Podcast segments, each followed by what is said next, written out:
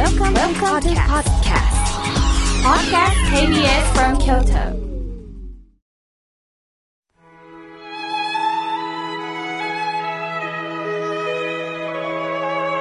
改めまして僧侶の河村明慶です今日の法話のテーマは甘えさせ甘やかしについてお話をいたします甘えるでもさせると甘やかしというのはどういうことなんでしょうねさて夏休みです共働きの親にとって子供さんを家に置くのは心配ですよね。おとなしく勉強してくれたらいいんですが、子供の仕事は遊ぶことでもあります。しかし、どこまで甘えさせるのか、駆け引きがありますよね。子供にとっても甘えは欠かせないものなんですが、嬉しい時も悲しい時も不安な時も認めてほしい時もどんな時も甘えられるお父さんお母さんは大切な存在です。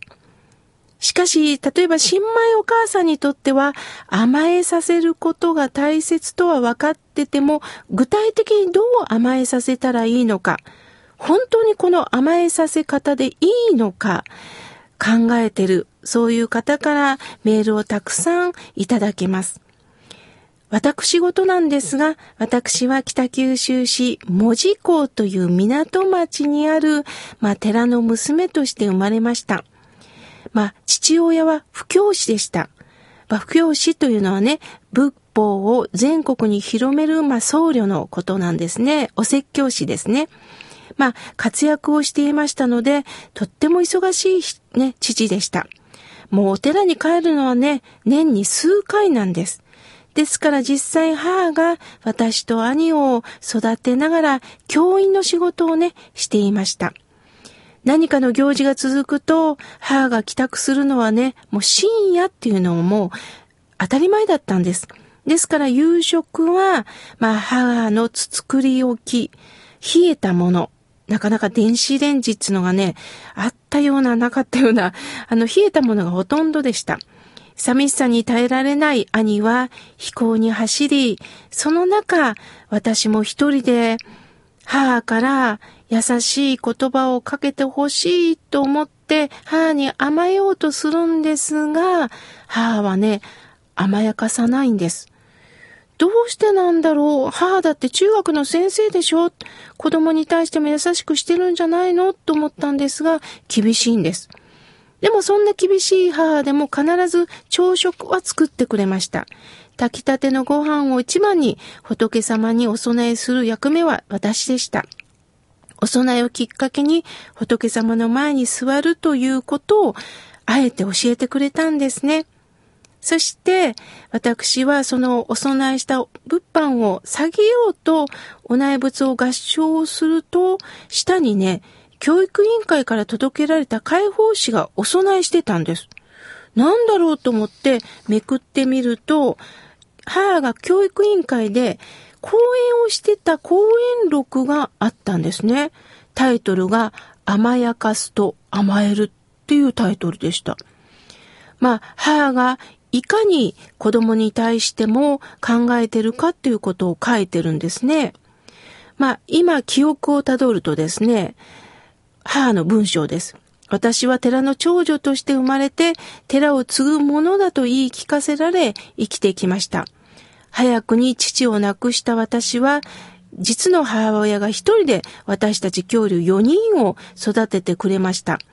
まあ、実母の背中を見て育ったと思います。そしてその母の背中は阿弥陀様に合唱している姿でした。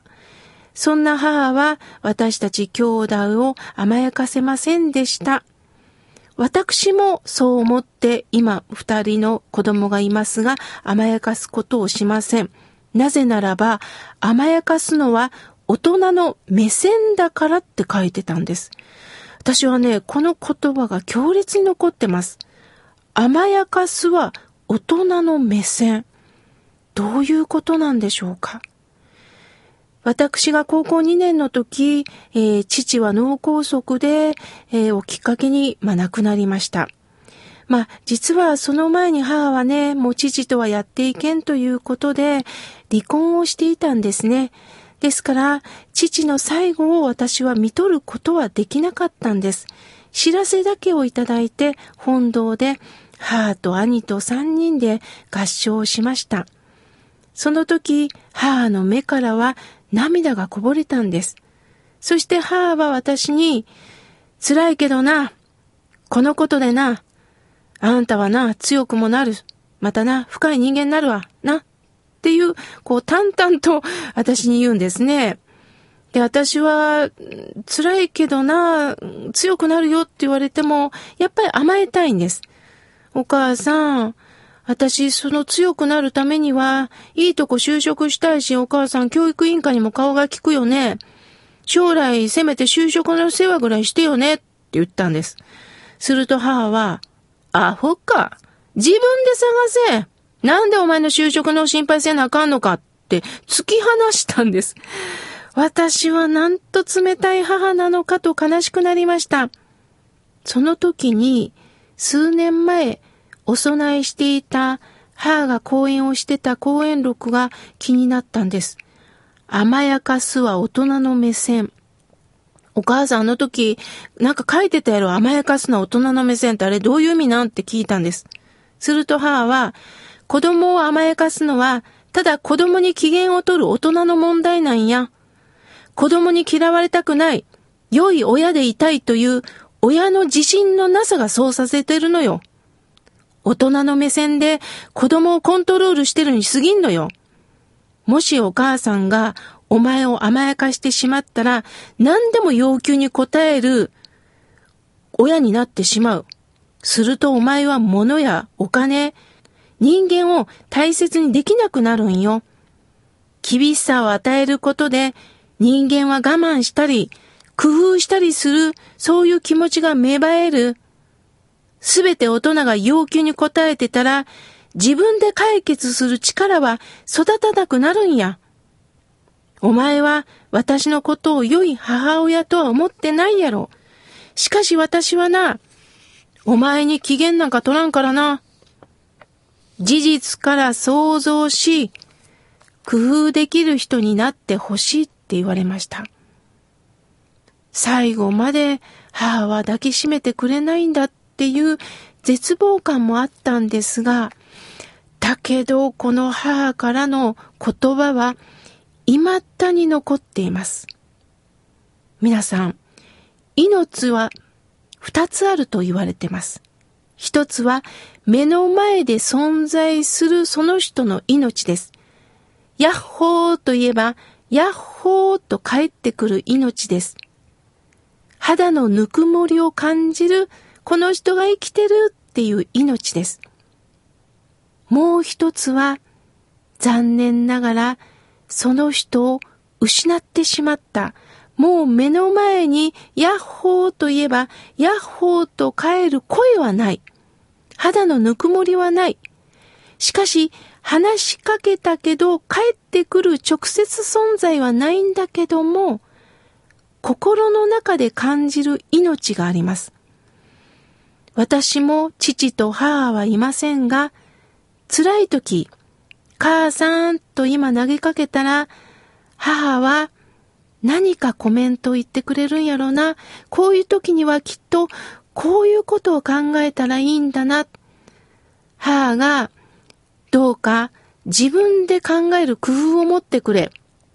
何でも与えてたら自分で考える工夫が持てなくなるんだ。あの言葉を思い出しながら、そうや、こういう時にはどうしたらいいんだろう。今こういう辛い状況になったけど、お母さんやったら何て言うかな。それを思い出してます。母の言葉はね、口癖は、ケセラセラでした。